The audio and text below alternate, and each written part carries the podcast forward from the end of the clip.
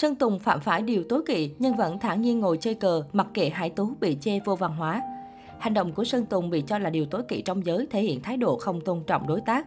Việc Sơn Tùng và Hải Tú đồng loạt xuất hiện trên trang bìa của các tạp chí thời trang đình đám không chỉ thu hút sự chú ý của dân mạng, mà theo sau đó còn là loạt lùm xùm liên quan đến thái độ làm việc. Mới đây, Sơn Tùng vấp phải ý kiến trái chiều khi tự ý chỉnh màu ảnh trang bìa tạp chí để đăng lên Instagram cá nhân của mình. Hành động này bị cho là điều tối kỵ trong giới nghệ thuật thời trang bởi ảnh tạp chí là hình ảnh có bản quyền, được cả một ekip sản xuất rất công phu, định hướng rõ ràng từ concept đến màu sắc.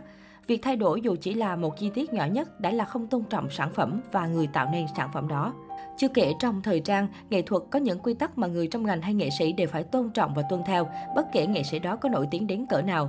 Đối diện với ồn ào, Sơn Tùng chỉ lẳng lặng đăng tải ảnh quân cờ đến kèm dòng trạng thái làm tí đi.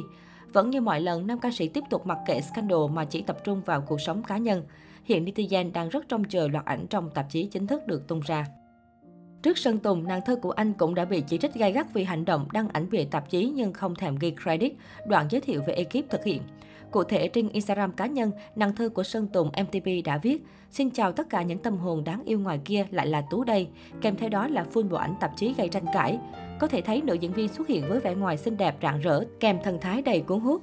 Chẳng còn ngại ngần, nàng thơ trưng hết tiếng vật định tình với sếp Sơn Tùng trong bộ ảnh hot. Đặc biệt sau 11 tháng im ắng, Hải Tú không quên hứa hẹn rằng mọi người đã sẵn sàng nghe Tú luyên thuyên một tí về bản thân mình chưa nhỉ.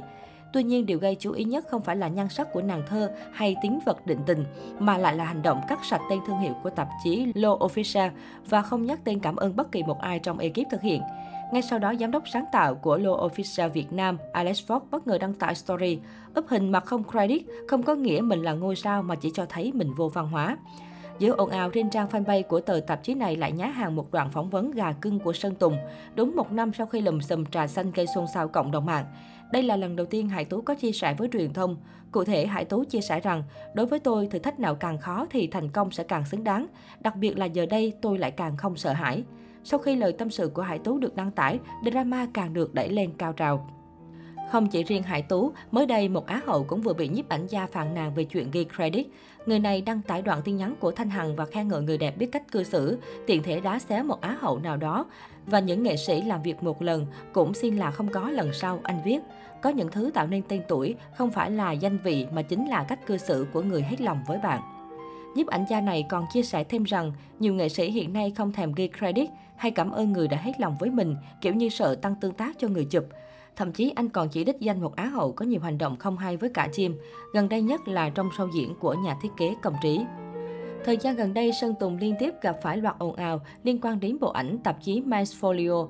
Thậm chí một số netizen còn lan truyền tin đồn nam ca sĩ đã yêu cầu thương hiệu mua bìa ảnh để Hải Tú cũng xuất hiện ở bìa tạp chí cùng công ty. Chưa biết thực hư ra sao, nhưng việc Hải Tú là một tân binh, được lên bìa và có một bộ ảnh riêng trong tạp chí khiến dân tình tranh cãi nảy lửa.